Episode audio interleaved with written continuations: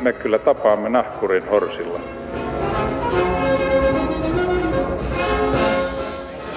Mä sanoin, että minä juon nyt kahvia.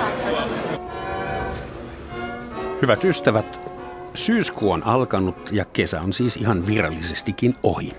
Jos kävitte tänä kesänä Helsingissä tai jos asutte täällä, näitte heitä takuu varmasti. Hyvin kiireisiä ihmisiä kadulla, joilla on kädessä kaupungin kartta tai vieraskielinen matkaopas ihmettelemässä pääkaupunkimme käsittämätöntä raitiovaunun linjojen numerointia. Siis risteilyturisteja, joilla on vajaa päivä aikaa nähdä kaikki, mitä täällä on tarjolla. Laivaristeilyjen suosio kasvaa kaikkialla, kansainvälisillä merillä, Itämerellä ja myös sisävesistöillä. Mutta millaisia seurauksia ja seuraamuksia tällä hienostuneella matkustustavalla on luonnon kannalta ja niiden kaupunkien kannalta, joihin se kohdistuu? Entäs itse matkustajien kannalta? Sitä mietitään tänään täällä ja vieraana minulla on ilo tervehtiä WWF Suomen meriasiantuntija Anna Soirinsuo. Huomenta. Hyvää huomenta. Ja Itämeren suojelukomission eli Helkomin merenkulkuasiantuntija Markus Helavuori. Huomenta. Kiitos, kun olette täällä.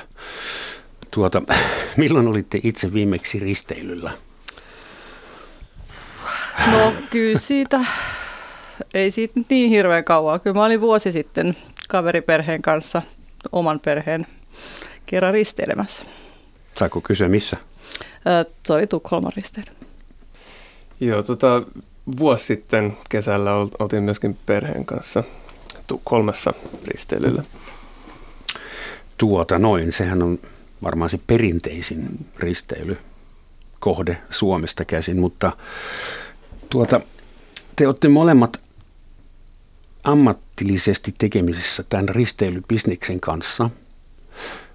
Millä tavalla, jos pohjustetaan se ensin, Anna, millä tavalla No siis mä oon WWFn meriasiantuntija ja myöskin vastaan laivaliikenteen päästöihin ja meriliikenteeseen liittyvistä asioista meillä ja, ja se on niin kuin kuuluu toimenkuvaan sitä kautta. Eli on sitten perehtynyt näihin asioihin. Keskittyykö WWF nimenomaan World Wildlife? Voisi luulla, että siinä on kysymys eläimistä, mutta kasvikunta kuuluu teille varmaan. Kyllä, ja siis yhä enemmän just ilmastonsuojelu esimerkiksi on noussut kartalle, ja tämähän niin kuin meidän yleisiä teemoja on biodiversiteetin katoamisen pysäyttäminen, ja sitten toinen on siis tämä ilmaston teema on meillä vahvana kanssa tullut mukaan sitten. Et me ei olla pelkästään pörrösiä pandakarhuja ja söpöjä, nalleja. Panda on kyllä edelleen logoeläin. On se edelleen logoeläin ja edelleen uh, uhanalaista pandaakin suojelemme ja varsinkin siellä paikallisesti tehdään aktiivisesti töitä sitten, koska meillä on yli sadassa maassa toimintaa, niin kyllä niin kuin senkin, mutta me olemme laajentuneet ja kasvaneet niin paljon, että aika monenkin alaan riittää, riittää jo voimia. Joo, ja, ja mä oon tota, eli Helkomin Itämeren suojelukomission sihteeristössä, jossa on vastuussa muun muassa merenkulkuun liittyvistä asioista, mutta myöskin öljyn torjunta-asioista ja kalastusasioista. Ja, ja Helkom on siis Itämeren maiden ja EUn ää, välinen tämmöinen kansainväliseen yleissopimukseen perustuva kansainvälinen järjestö, jossa jäsenmaat neuvottelevat eri toimenpiteistä Itämeren suojelemiseksi eri vaikutuksista ja, ja siihen kuuluu myöskin sitten merenkulku. Ja te myös valvotte, että näistä tehdyistä sopimuksista pidetään kiinni? Sopimusten noudattaminen on lähtökohtaisesti jäsenmaiden vastuulla hmm. heidän oman kansallisen lainsäädännön kautta. Meillä on joitain valvontamekanismeja kyllä, mutta ei ole sellaista valtaa – rangaista rikkomuksista tai jos ei sääntöjä ole noudatettu ja näin, mutta me kyllä seurataan hyvin tarkasti, että miten maat implementoivat eri sääntöjä ja sopimuksia, jotka he on hyväksyneet. Omia tykkiveneitä teillä ei siis ole ja hyvä, hyvä näin, mutta onko kaikki Itämeren rannikkovaltiot mukana tässä? Ihan kaikki? Kyllä, joo. Eli meillä on yhdeksän jäsenmaata ja, ja sen lisäksi on, on myöskin EU on, on yhtenä jäsenenä tai sopimusosapuolena. Mm. Ja, ja lisäksi meillä on tarkkailijajäseniä. Kaksi maata on, on mukana, jotka on Itämeren valu, valuma-alueella, mutta ei ole rannikkovaltioita ja sitten myöskin eri, eri mm. etujärjestöjä, kuten WWF ja, ja eri, eri tämmöisiä. Ja sanoit, anteeksi, Itämeren valuma-alueita, mm. mitä ne on? Siis Itämeren valuma-alue on, on se alue, josta jokien kautta vesi virtaa Itämereen. Eli, eli tota, Itämereen vaikuttaa myöskin niin kuin sisämaassa olevat kaupungit ja jäteveden puhdistamot ja, ja teollisuus ja maatalous ja metsätalous ja näin poispäin, niin, niin tota Ukraina ja, ja Valko-Venäjä on, on, on myöskin niin kuin Itämeren valuma-alueella. Ja myöskin Norjasta on pieni, pieni kulma, mutta ne ei ole Helcomin jäseniä kuitenkaan edes tarkkailijana. Onko niin, että Venäjä on ainoa Helcomin jäsenmaa, joka ei kuulu EU Kyllä. tällä hetkellä? Joo. Joo, vielä. Toi risteily, laiva business, se ei ole äh, suurin matkustus, matkustajamäärä Helsingin satamassa, mutta se kasvaa hurjaa vauhtia täällä. Millä tavalla teidän organisaatiot on joutunut tämän nimenomaan risteilybisniksen kanssa tekemisiin? Sehän on tavaraliikenne on eri asia ja sitten sotilaslaivaliikenne on taas eri asia ja venäläiset sukellusveneet, mutta nimenomaan nämä hupiristeilyalukset, miten ne työllistää? Joo, no siis meillähän on ollut yli kymmenen vuoden yhteistyö ensin Silja Lainin ja sitten, sitten Tallink Siljan kanssa, jossa me ollaan yritetty saada tehdä yhteistyötä, jotta he vähentäisivät esimerkiksi ruokahävikkiä, vähentäisivät tietenkin päästöjä ilmaan ja veteen jäteveden mukana tulevia päästöjä ja sitten ilmaan esimerkiksi typpi, typpipäästöjä ja sitten tämmöisiä. Me ollaan niin kuin yritetty, tämä ei liity sitten enää niinkään siihen tietyn laivayhtiön kanssa tehtävää yhteistyöhön, vaan sitten se, se on sitä, että yritetään politiikan kautta ja vaikka Helkomissa ääntä nostamalla, niin niin tota, tuoda sitä, että me halutaan päästövähennyksiä IMON eli kansainvälisen merenkulkuorganisaation kautta ihan vaikuttavi, vaikuttavuutta ja pidetään sitä asiaa kartalla. Se on sitä, mitä me tehdään ihan leipätyönä. Kuinka hyvin sun mielestä te onnistuitte siinä yhteistyössä suurten laivavarustamoiden kanssa? No kyllä mun mielestä dialogi on ollut hyvää ja on, on niin kuin varsinkin esimerkiksi ruokahävikin vähentämisessä just niin kuin meidän yhteistyön yhtiön kanssa ollaan hyvinkin onnistuttu, ollaan onnistuttu tuomaan sinne oikeita kalalajeja, eikä niitä, jotka on esimerkiksi WWFn punaisella listalla, kun meillä on sellainen kalaopas. Ja, ja sitten äh, niin kuin tässä jäteveden puhdistusasiassa me ollaan pidetty siihen asti, kunnes jo 90-luvun puolella suurin osa suomalaisista laivayhtiöistä kääntyi tähän, että, että viedään jätevedet satamaan eikä dumpata niitä Itämereen puhdistamattomina, niin kuin vieläkin voi tehdä osittain, kun tämä säätely ei ole voimassa, tulossa voimaan kylläkin. Ensimmäinen kuudetta tänä vuonna astui voimaan uudet säännöt. Kyllä. Heitätkö Markus Lonkalta, että mitä nyt on muuttunut kesän jälkeen? Eli nyt, nyt niin, niin äh, uudet risteily- tai matkustaja-alukset, jos on yli 12 matkustajaa, niin niiltä ei enää sallita käsittelemättömän käymäläjäteveden päästäminen mereen Itämerellä, vaan vaaditaan, että he joko toimittaa sen maihin, jätteen niin vastaanottolaitoksiin, tai sitten, että se puhdistetaan semmoisella standardilla, joka vastaa suurin piirtein niin kuin kunnallisen jäteveden puhdistamon standardia, että aikaisemmin oli sallittua päästää mereen hyvin niin kuin en, enemmän semmoisella hygienisellä puhdistuksella puhdistettua käymäläjätevettä, josta ei ollut ravinteita poistettu. Ja ravinteethan on, on Itämerelle yksi suurimmista ongelmista tämän rehevöitymisen takia. Ja, ja nyt nämä uudet säännöt vaatii sen, että myöskin ravinteet poistetaan mm. käymäläjätevedestä ennen kuin ne päästetään mereen. Ja, ja tota, myöskin olemassa oleville siis, tai vanhoille ä, aluksille, niin, niin tämä tulee voimaan sitten muutaman vuoden päästä. Mutta tota, nyt tosiaan ensimmäinen askel on, että uudet alukset joutuvat tämän säännön täyttämään. Mutta siis tämän kesän asti kaikki matkustajalaivat saivat heittää käymällä jätteensä tällaisena Itämereen? Niinkö? On, onko olemassa korrelaatio esimerkiksi sinilevän ja ihmiskakan pitoisuuden välillä? Onko sitä tutkittu? Kai sitä on aika vaikea tutkia suoraan, että mikä, mikä tämä tietyn laivan dumppaaman jäteveden vaikutus on, mutta kyllähän se niin kuin, varsinkin jos mennään lähemmäs merta. Tässähän on ollut tämmöinen säätely, että 12 merimailin päässä vasta saa rannikosta, eli noin 22 kilsan päässä, oliko se nyt jotain sitä luokkaa vastaavasti, niin saa, saa niin kuin dumpata puhdistamattoman käymällä jäteveden mm. Itämereen, joka on sitten tarkoittaa vain sitä keski, keskikohtaa ja keskiallasta. Mutta sitten tätä, tätä sanitäärisesti puhdistettua, eli, eli jossa pöpöt ei elä enää, joka on jauhettu esimerkiksi kokkareet pienemmiksi, niin tota, se on saanut päästä jo vähän lähempänä rannikkoa ja kyllä se sitten paikallisesti vaikuttaa, kun se siihen päästetään ja yhä niin kuin uudelleen ja uudelleen ja useat laivayhtiöt.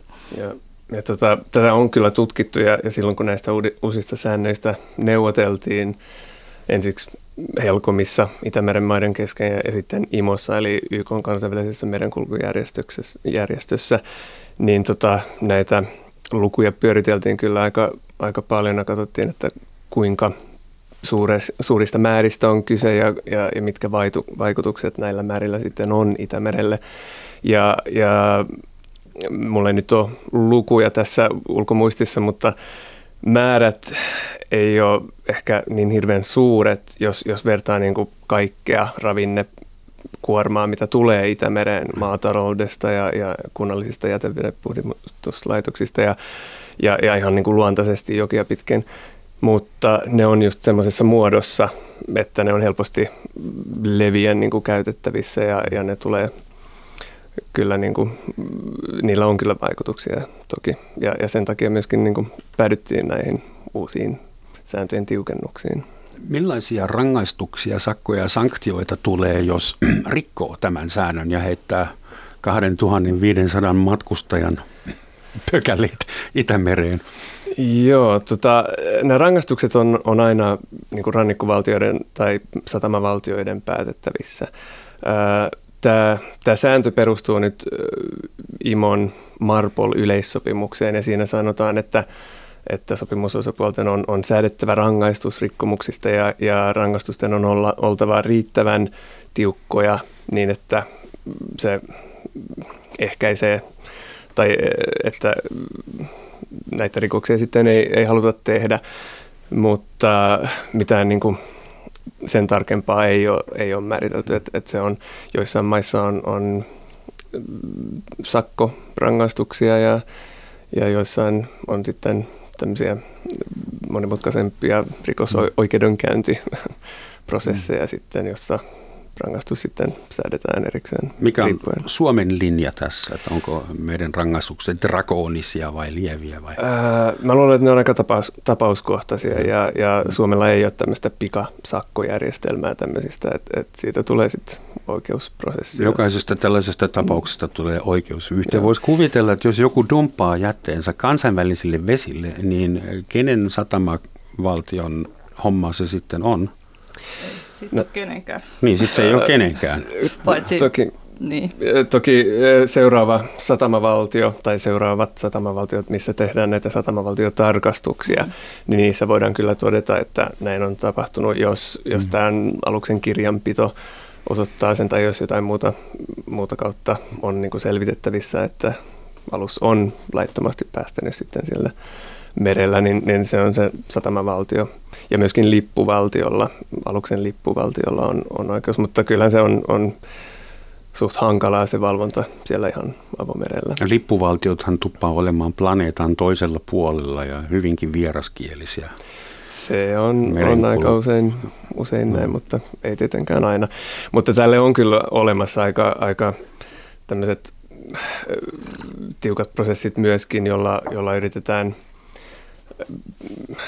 saada tämmöiset ongelmat ratkaistua just, että ilmoitetaan seuraavaan satamaan, että va- vaikka me, esimerkiksi Suomen, Suomessa ei, ei pystytä niin kuin, sakottamaan tai tekemään mitään, eikä välttämättä täysin varmasti osoittamaan, että on tapahtunut joku rikos, niin, niin voi kuitenkin ilmoittaa sille seuraavalle satamalle, millä alus on menossa, jossa sitten sit joutuu uuden tarkastuksen kohteeksi ja, ja kaikki tämmöiset tarkastukset ja, ja myöhästymiset maksaa aika paljon myöskin aluksille ja varustamoille, että, että ne ei, ei kyllä mielellään joudu tämmöisten erityistarkastusten kohteeksi myöskään. Ja, ja, ja tässä on olemassa tämmöiset ilmoitusjärjestelmät, joita, joita maat käyttävät. Ja varmaan itse matkustajia kiinnostaa yhä enemmän se ekologinen aspekti, että mitä tästä laivasta päästetään.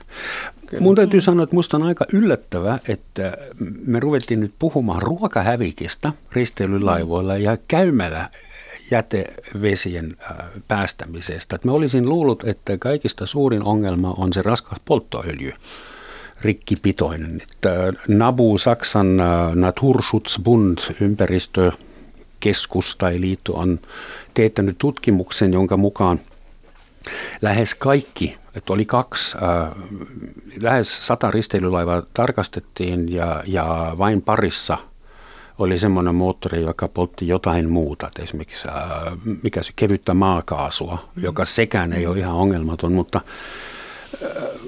käsitinkö me väärin, että se itse polttoaine ja sen aiheuttamat päästöt on se suurin ympäristöriski?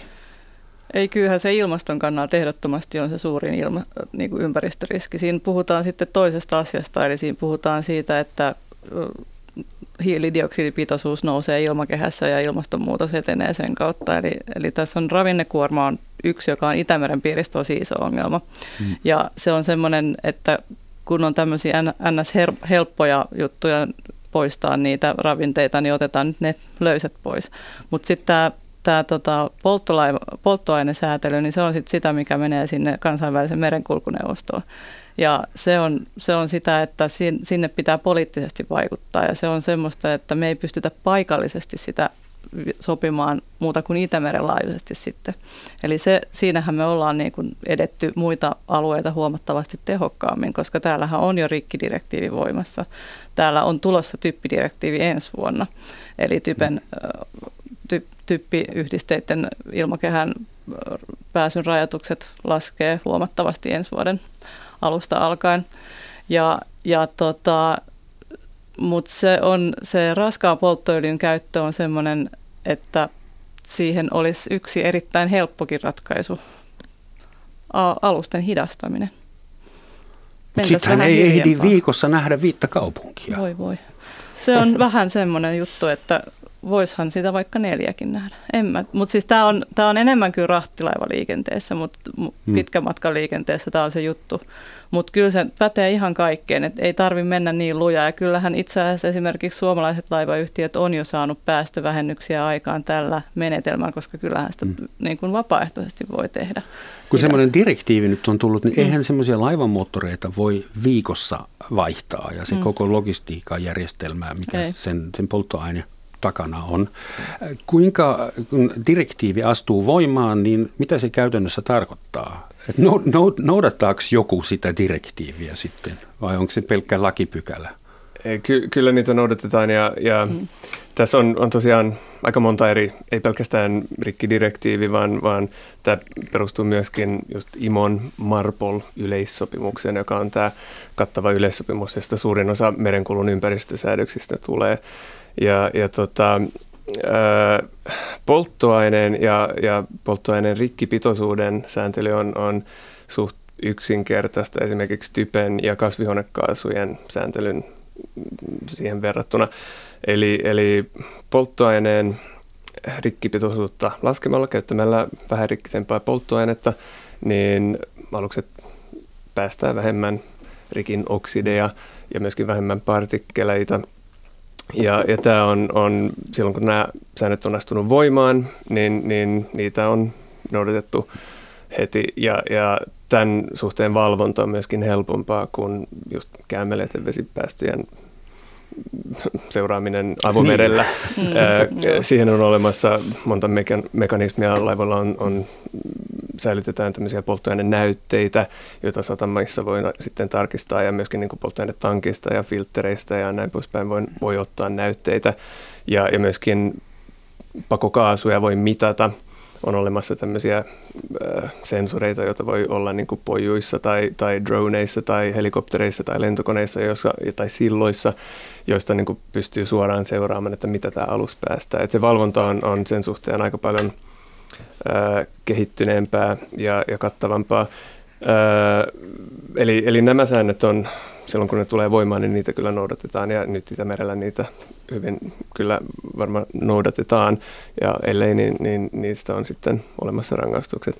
Ja, ja sitten typen osalta, niin se on monimutkaisempaa, että siihen, siihen, siihen ei riitä polttoaineen vaihto, ellei vaihda LNG, siis nesteytettyyn maakaasuun tai nesteytettyyn biokaasuun, joka vaatii sitten enemmän niin kuin teknisiä muutoksia aluksella, hmm. mutta tota, sen takia nämä typen oksidipäästörajoitukset astuu voimaan uusille aluksille, koska se olisi vanhoille aluksille äh, usein vaikeaa tai hmm. kohtuuttoman kallista sitten. Törmäsin kotiläkseni tehdessäni semmoisen tiedonpätkän, että Pariisin kansainvälinen ilmastosopimus ei sisällä meriliikennettä.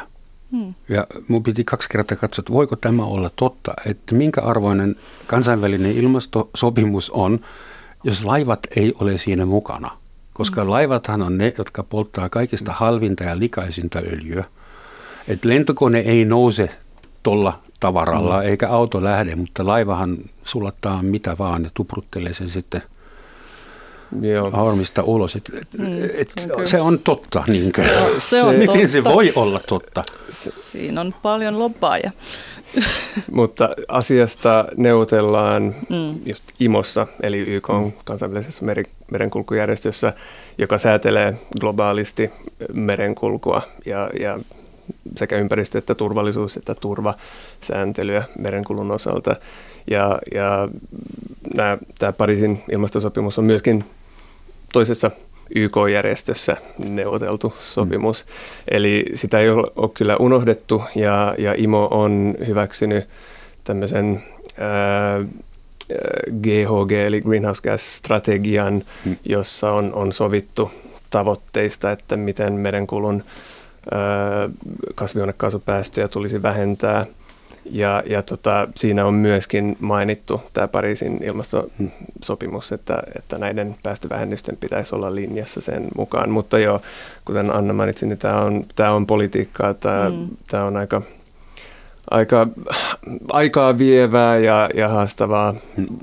nämä neuvottelut siellä imossa ja, ja siinä on, on kyllä kaiken näköisiä eri näkökulmia sitten tähän aiheeseen, mutta se on kyllä työn alla ja, ja on myöskin ehkä hyvä muistaa, että siis tämä, nämä kasvihuonekaasupäästöt riippuu niin kuin kulutetusta polttoaineesta, ei, se, ei sen polttoaineen laadusta suoraan, että et se, sillä on sitten suurimpi merkitys just niin kuin rikki ja typpi ja, ja, ja partikkelipäästöille.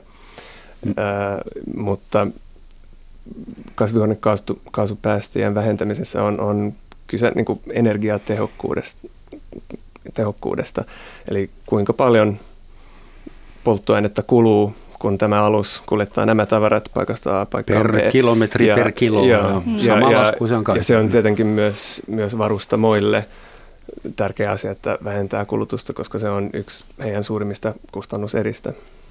Joo, siis onhan IMO nyt päättänyt, että vuoteen 2050 mennessä pitäisi puolittaa niin kuin totaali hiilidioksidipäästöt hmm. laivaliikenteessä. Ja Toinen tilasto, on... tilasto ennustaa, että laivaliikenne Itämerelle tulee suurin piirtein tuplaantumaan Joo. seuraavan 20 vuoden aikana. Siinäpä onkin dilemma ratkottavaksi. Hmm. Että paljon tarvitsisi tehdä, mutta otettaisiin nyt edes löysät pois nyt hmm. tässä ensimmäiseksi, koska pystyttäisiin puolittamaan 2035 mennessä, jos haluttaisiin ihan hyvin. Ihan sillä, että otetaan ö, osittain puhtaampaa esimerkiksi biopohjaista polttoainetta käyttöön, mutta sitten tämä vauhdin hidastaminen maailman meriliikenteessä. Mä luulen, että myös se kevyt nestekaasu, sekään ei ole ihan ongelmatonta. Se sitten käytössä, kun se poltetaan, päästää paljon vähemmän ikäviä yhdisteitä, mutta sen valmistusprosessi on hyvin energiatehoton. Mm. Eli se sen, kun se kaasu saapuu laivalle, se on saastuttanut jo Juu, siellä, ja missä se tehtiin. Sitten kun se on metaania, se on se vielä paljon pahempi kasvihuonekaasu kuin hiilidioksidi, niin jos on vanha laiva, jos on äh, muunnettu äh, moottori sitä varten, että pystytään käyttämään tätä LNGtä, niin siitä saattaa tutkimusten, uusien tutkimusten valossa tullakin niin paljon metaanipäästöjä, että se on pahempi kuin tämä perinteinen raskaan polttoöljyn käyttö hiilidioksidipäästöjen osalta. Tai siis ei, ei hiilidioksidi, vaan niin kuin kasvihuonekaasupäästöjen mm. osalta. No lehmät on iloisia, kun ne ei ole enää ainoa syypää mm, tähän metaani. Joo, joo, se on. Ongelmatiikkaan. Pieneen Helsinkiin, jolla on vähän yli 600 000 asukasta, tuli vuonna 2018 noin 300 risteilyalusta. Nyt ei mm. puhuta tavallisesta matkustajaliikenteestä, eikä tavaraliikenteestä, eikä sotilasliikenteestä, eikä muusta, vaan ihan pelkästään hupi-risteilymatkoja.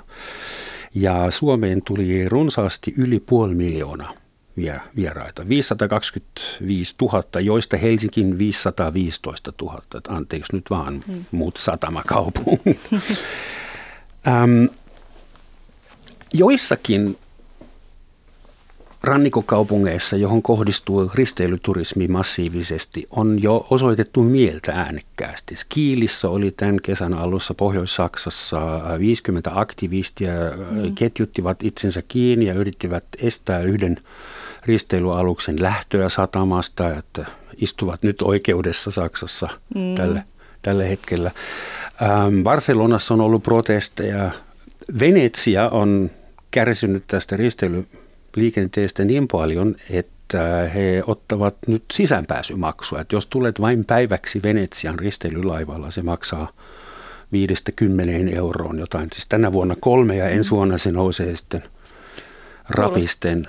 Kuulostaa ihan järkevältä. Kyllä se mun mielestä niin kuin jossain kohtaa pitää sanoa, että liinat kiinni pikkasen ainakin, koska ei se nyt ikuisesti voi kasvaa tätä vauhtia, kun se on kasvanut viimeisen kymmenen vuotta esimerkiksi. No Helsinki nyt ei ole vaarassa vaipua mm, meren pohjalle niin kuin Venetsia ainakaan vielä. Mutta mitä järkeä siinä on, jos otetaan jokaiselta päiväristeilijältä vitosen, niin miten se auttaa ilmastoa, Itämerta ja paikallisia asukkaita? Jos se käytetään oikein se vitonen. Siinä on se pikku kysymys, että käytetäänkö.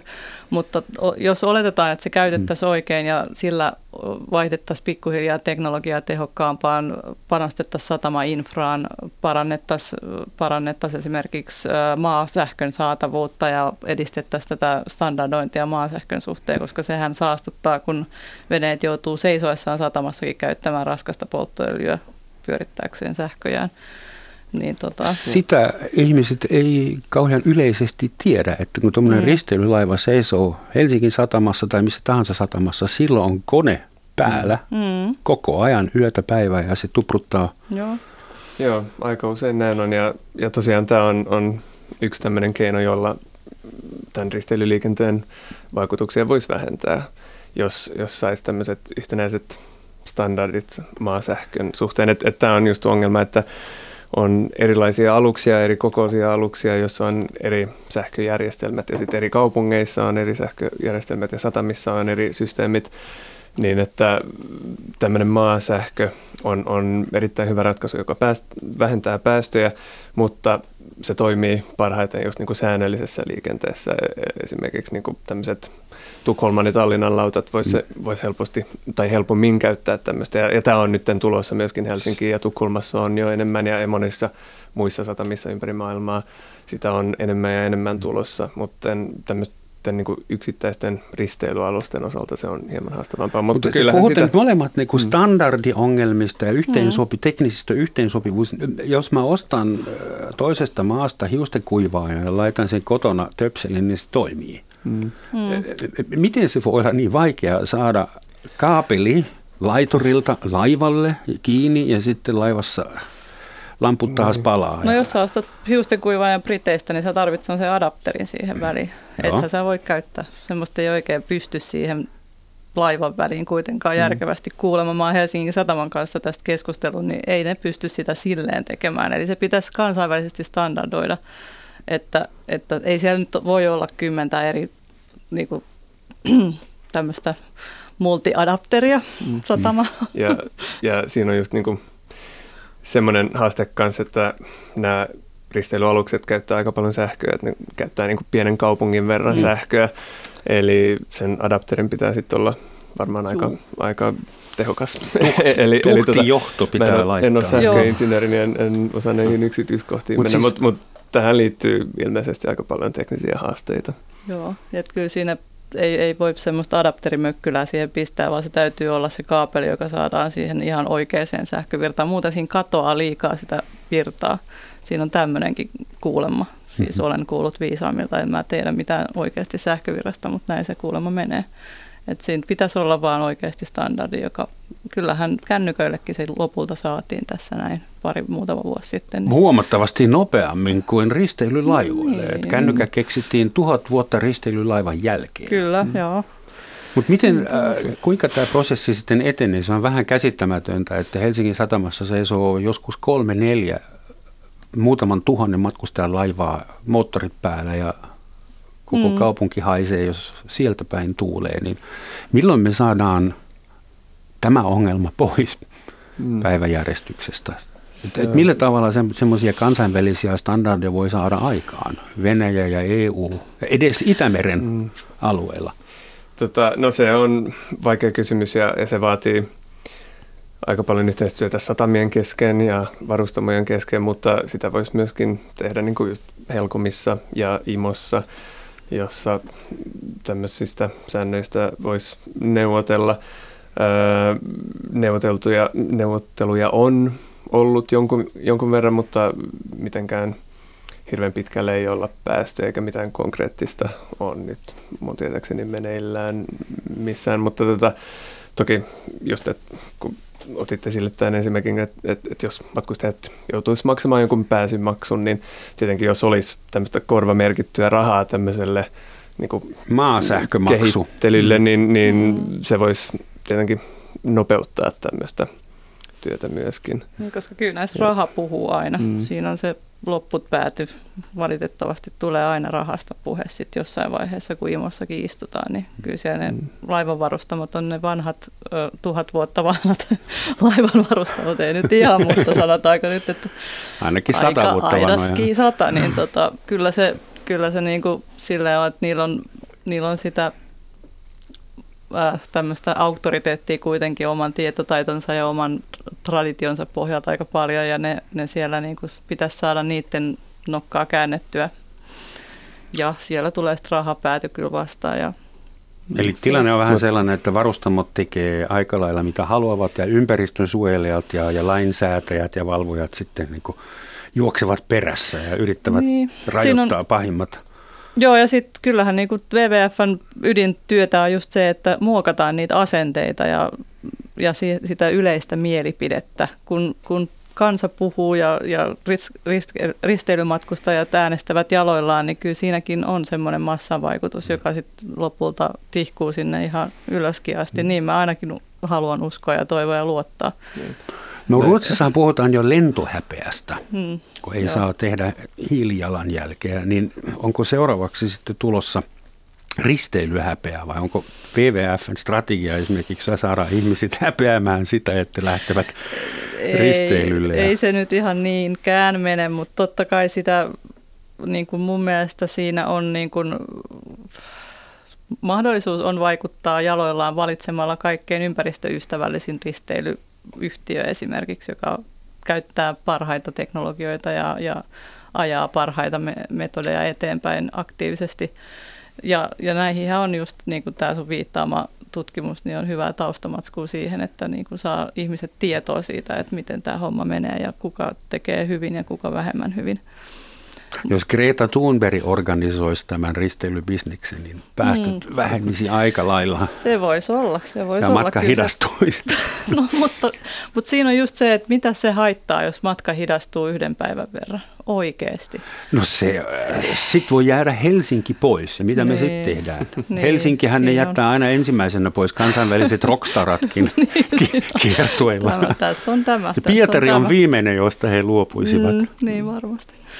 Et mä tässä on siitäkin mukavaa, että siellä ei ole mitään säännöksiä, niin sinne voi tulla silleen kepein mieli.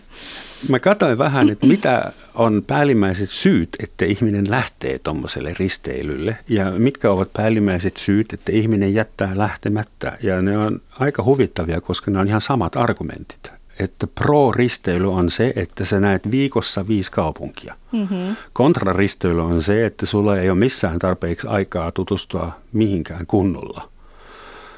Ja mm. yksi argumentti on se, että sulla on siellä kaikki mukana. Se on kelluva kaupunki ja kontra-argumentti on se, että sä joudut viettämään lomasi kelluvassa ostoskeskuksessa, niin. jota ei, ei pääse pakoon. Mm. Eli siis ihan samat argumentit pro ja kontra. Että se riippuu mm. vaan yksilöstä, että onko risteily kivaa vai iso yök.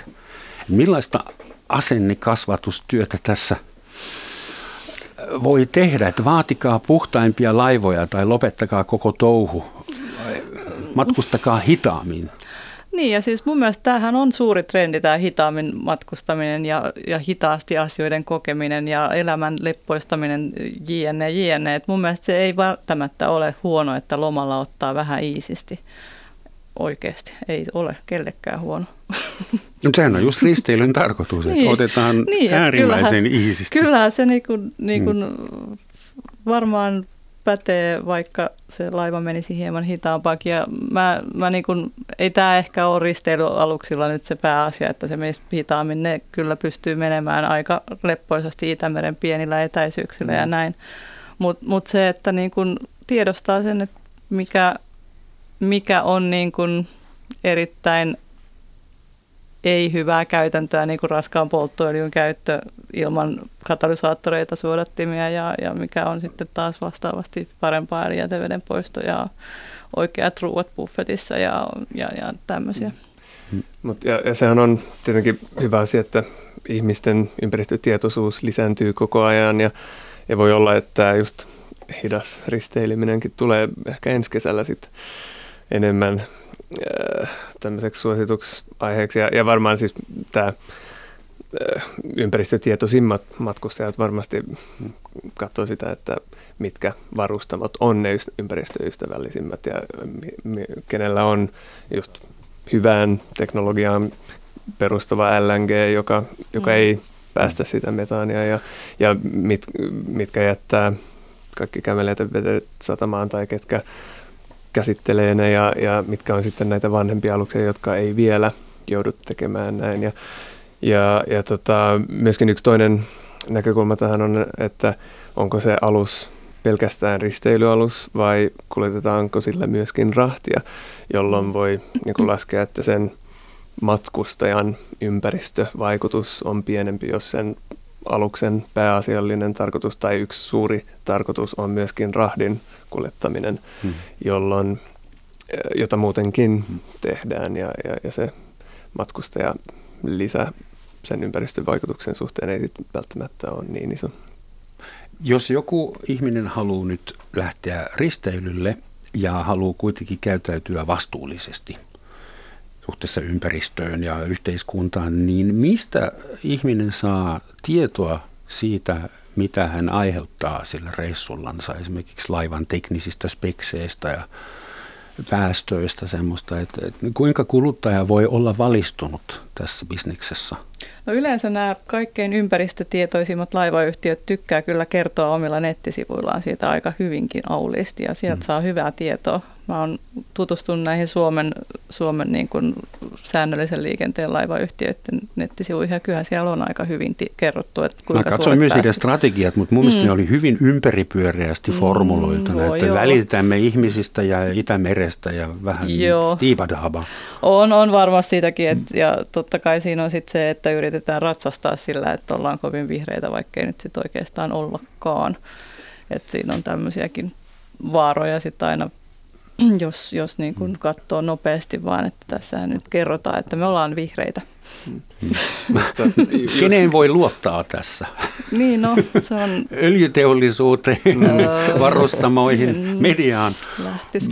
Joo, ei tiedä. Se on, se on tota, mm. kyllä media tietysti tutkiva journalismi on ihan arvokas juttu. Mm. Et mun mielestä jos se on laadukasta, niin kyllä siihenkin kannattaa vähän. Niin kuin sä mainitsit, niin, niin tosiaan nämä meidän mm.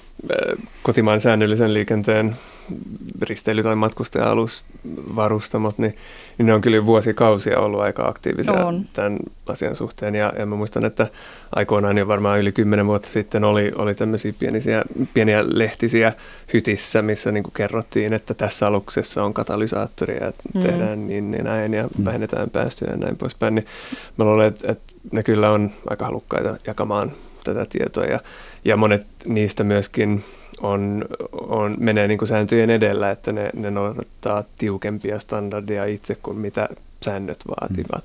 Mm. Ja, ja niistä ne standardit kyllä on tiukempia on, kuin muualla maailmassa. Kyllä, joo, mutta siitä huolimatta niin jotkut nämä matkustajavarustamot niin haluaa mennä myöskin näiden sääntöjen edelle. Mm. Ja yksi, yksi esimerkki on, on nyt esimerkiksi tämä maasähkön käyttäminen, joka mm. on yleistymässä. Se olisi varmaan paras ympäristön valtti näille varustamoille, mutta onko Olisi. esimerkiksi mahdollista korvata sen maasähkö jollain toisella? Voivatko he tuottaa sähköä laivan sisällä jollain muulla kuin raskaalla Siis sähkökäyttöisiä aluksia on nyt tulossa ja, ja tämä on ihan niin kuin uusinta uutta ja, ja oliko se Tanskassa tai Norjassa oli ihan muutama viikko sitten, kun vihittiin käyttöön ensimmäinen tämmöinen sähkökäyttöinen mm. Autolautta.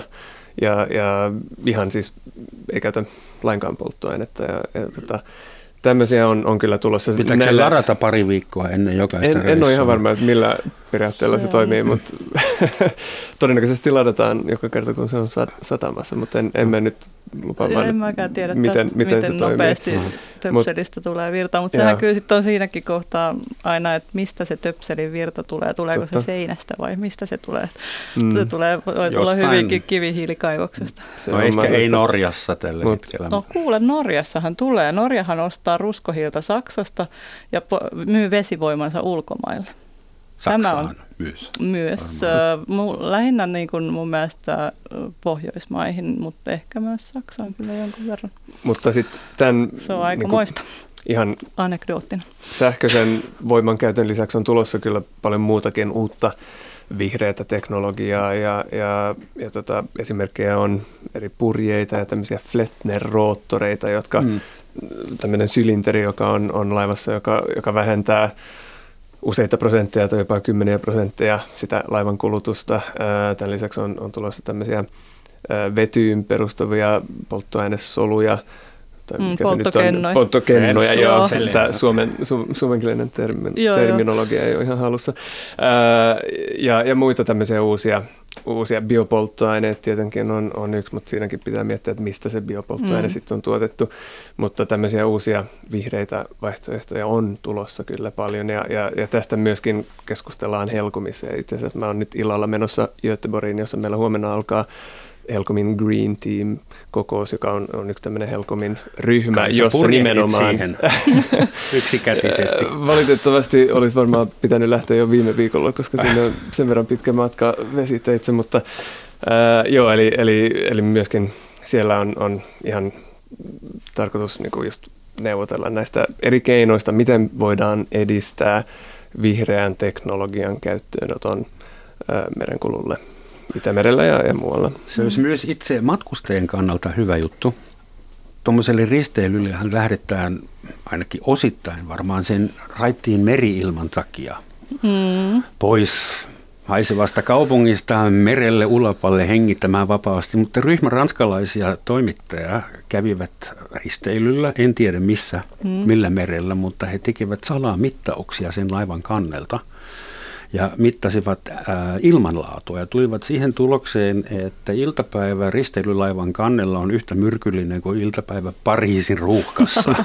niin, no eipä tavallaan yllätä ainakaan ihan hirveästi, kun sitä miettii. Sille. Riippuu tietysti vähän mistä päin tuulee. No se on, että mittaako tuulee ylä- vai alapuolelta, mutta mi- oletettavasti he mittasivat. Millainen alus on kyseessä ja mitä polttoainetta se käyttää. Niin. Et, et. Sitten yksi, yksi laivaliikenteen, ei ainoastaan risteily, vaan kaikkien laivaliikenteen äh, sivuvaikutus oli, hetkinen missä olivat, karvatupsuiset äh, taskuravut Villasaksiravut. Villasaksiravu, mikä karvatupsuinen villasaksirapu? Ei kai se nyt karvatupsuinen ole ollenkaan. Se on, siis villasaksirapu on tämmöinen tulokaslaji, joka on Itämereen nyt tullut jäädäkseen ilmeisesti, koska se lisääntyy näissä olosuhteissa. Ja liejutaskurapu on toinen tämmöinen saman ö, genren laji, eli tulokaslaji Itämerellä, joka on tullut painolastivesien mukana rahtilaivojen painolastivesissä. Ja tota, tämä on yksi semmoinen ihan merkittävä uhkatekijä Itämerelle etenkin ja monelle muullekin tämmöiselle niin kuin, ää, erityiselle sulkeutuneelle vesialueelle, jossa on oman laatuisensa eliöstä. Eli mm. siitä ei koskaan osaa etukäteen oikein sanoa, että mitä se vaikuttaa muille eliöille, eläimille, jotka siellä elää. Ja, ja tuleeko populaatiovaihteluita, mitä? Kyllä minulla lukee tässä karvatupsuinen villasaksirapu. Se kuulostaa niin se söötiltä, että on vaikea, vaikea ottaa se sitä vakavana ihana, uhkana. Mutta se on, en mä tota karvatupsua vielä kuullut tätä ennen, mutta villasaksirapu kuitenkin. Joo, vieras, vieraslajit on tosiaan tämmöinen tiedostettu ongelma Joo. ja se on ollut ongelma pitkään, että, että ilmeisesti jo viikinkien mukana tuli vierasleija Itämerelle ja, ja että mm. ei ole uusi ongelma. Tietenkin lisääntynyt merenkulku, nopeammat alukset, suuremmat alukset, missä on enemmän painolasti vettä ja, ja laajempi tämmöinen niin kuin sataman verkosto, että eri satamat ympäri maailmaa yhdistyy toisiinsa laivojen kautta, niin ne lisää tätä riskiä huomattavasti lajien leviämiselle. Ja, ja siihen on nyt myöskin just 2017 syyskuussa astunut voimaan uusi painolastivesi yleissopimus, jonka on tarkoitus sitten ää, ehkäistä toivon mukaan tämä ongelma ja aluksilta tullaan vaatimaan ihan painolastiveden käsittelyä niin, niin että Ähm, Onko painolastivesi sama kuin pilsivesi? Ei. Ei, koska Pils... pilsivettä ei voi vaihtaa. Ei. Niin. Pilsivesi on, on semmoista niin jätevettä, joka muodostuu alusten pilssiin siellä niin kuin hmm. moottoritilassa konehuoneessa. Ja eliöitä mantereelta toiselle. Siellä pilsivedessä ei. Siellä on, sen riski on, on, että siellä saattaa olla öljyä, joka on niin kuin vuotanut jostain niin kuin moottorista. Ja, ja siihen on myöskin olemassa säännöt, että miten se täytyy puhdistaa ennen kuin sen voi päästää mereen. Mutta painolastivesi on, on lähinnä niin kuin rahti, rahtialuksissa käytettävä. Silloin kun niissä ei ole riittävästi rahtia, niin, niin sen, se venet, alusta täytyy tasapainottaa ja, ja syventää painolasti vedellä. Ja, ja tota, tämän mukana tulee sitten eliöitä, ja, mutta tosiaan tähänkin on olemassa nyt uudet säännöt. Ja, ja tota, toinen ongelma on, on alusten niin kuin pohjiin kiinnittyvät organismit ja eliöt, jotka, jotka kasvaa aluksessa. Ja, ja, joo, kyllä. Ja, ja tästäkin on, on nyt, nyt niin kuin olemassa eri ohjeita, että miten tämä tulee ehkäistä ja, ja, ja on, on niin kuin eri keinoja nyt pohditaan, että miten, miten voisi vois ehkä jotain sääntöjä tästä kehittää. Että tämäkin on uusi tämmöinen asia, mikä on tulossa kyllä. Ja. No eniten laivan tuoma vieraslaji on turisti hmm. nimeltään mm. ulko, vieraan valtion kansalainen, joka tulee tänne katsomaan, kuinka hienosti meillä on asiat ja äh, viettää täällä kuutisen tuntia, ihmettelee, missä se Temppeliaukiokirkko olikaan. Sehän on Helsingin suurin nähtävyys jostain syystä. Ja hän jättää tänne, riippuu vähän laskentatavasta, alle 100 euroa sen päivän aikana, josta suurin osa jää vähittäiskauppaan tai HKLn lippuun, jos semmoinen onnistuu ostamaan. Se ei ole ihan niin helppo. Ja sitten meillä on täällä puoli miljoonaa turistia kesällä, josta aika iso osa ei edes taju, missä on. Eli oli artikkeleita lehdissä, että torimyyjät äh, miettivät sitä, että miksi heiltä kysytään koko ajan, missä se pieni merenneito oikein on. Mm, niin joo, joo. Kun se on vähän eri pääkaupungeissa, kö, Köpiksessä ja aika moni luulee olevansa Ruotsissa täällä, että kunhan ei sekoiteta Venäjää nyt, se on, jo, se on jo erävoitto. Mutta siis se tapa matkustaa ja nähdä viisi kaupunkia yhden viikon aikana, se valtaa lisää alaa. Ja sinä Anna esimerkiksi propagoit just hitaampaa matkustamista, että miten, miten päästään kiinni sitä asennetta, että pitää nähdä kokonainen pääkaupunki yhden iltapäivän aikana?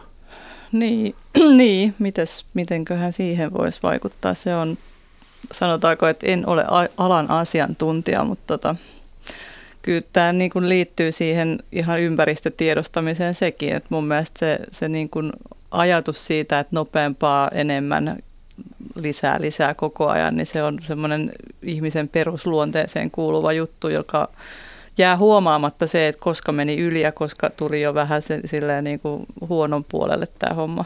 Kitius, altius, fortius, se on olympialaisten mm, motto, nopeammin, korkeammalle joo. ja voimakkaammin. Kyllä, joo niin, niin. Ja se on kovin syvällä meidän sisimmässämme ilmeisesti aika laaja, ja laajalla kammalla, niin tota, se on Minulle se meinasi aiheuttaa ihan sukukriisiä, koska mun vanha yli 80-vuotias täti kävi viime kesänä Helsingissä, mm. eikä kertonut mulle siitä mitään. Ai. Hän oli täällä risteilylaivalla ja kun mä sain jälkikäteen tietää, että hei sä kävit Helsingissä, miksi ihmeessä et, niin. et ilmoita? No kun oli niin vähän aikaa ja piti päästä takaisin laivalle. niin. Sehän se. 500 siinä... metriä erotti niin, meitä aivan. siinä vaiheessa. Ja mun pitää sitten lentokoneella lähteä Saksaan niin, sitä tätiä joo. katsomaan. Kun tädillä oli kiire. En tiedä miten kova mm. sitten henkisesti oli. Ja mulla itse, itselläkin, siis kyllä mä, mä saan itteni jatkuvasti kiinni siitä kiireen tunteesta ihan niin kuin normaali elämässä, niin sehän on sitä just, että sitä pitäisi vaan ajatella, että hetkinen, nythän tässä nyt ollaan menossa vähän niin kuin jännän puolelle. Miten te näette tämän risteilyturismin tulevaisuuden?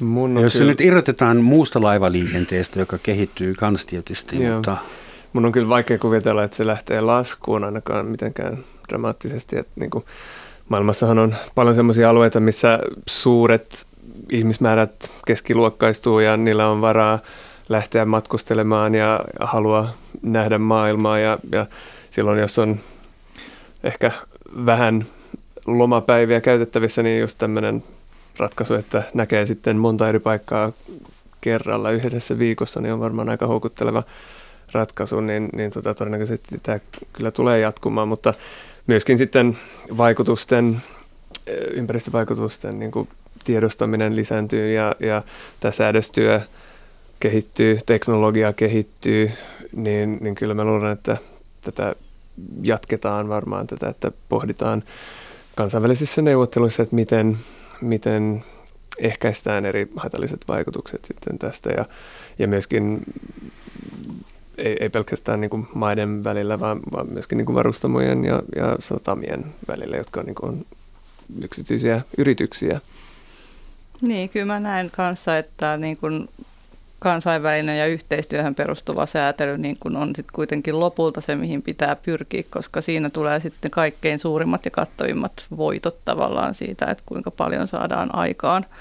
Mutta se on tosi hyvä, että on, on niin kuin toimintaa yksityisen sektorin puolelta tässä vaiheessa, kun sitä ei ole vielä. Se on mun mielestä tärkeää, että on edelläkävijöitä. Niitä tarvitaan aina ja sitä halua ja tahtoa niin kuin pitää luoda ja, ja lisätä sen kautta myös, että todistetaan, että tämähän on oikeasti ihan hyvä ja kannattava ratkaisu esimerkiksi jopa laivayhtiöille, että tehdään jotain järkevää ilmastojuttua. Anna ja Markus, sen enempää ei ehditä tätä maailmaa parantaa. Suuret kiitokset, että olitte täällä. Kiitos. Kuten aina loppuun tulee vielä sitaatti ja se on vähän rankkaa tänään. Tämä on vain sähkövika. Näin ilmoitti loistoristelijä Costa Concordian päällystö Italian rannikovartiostolle, kun laiva oli ajanut Karille perjantaina 13. tammikuuta 2012 Toskanan rannikolla. Onnettomuudessa kuoli 33 ihmistä. Olkahan varovaisia sille vesillä. Moi.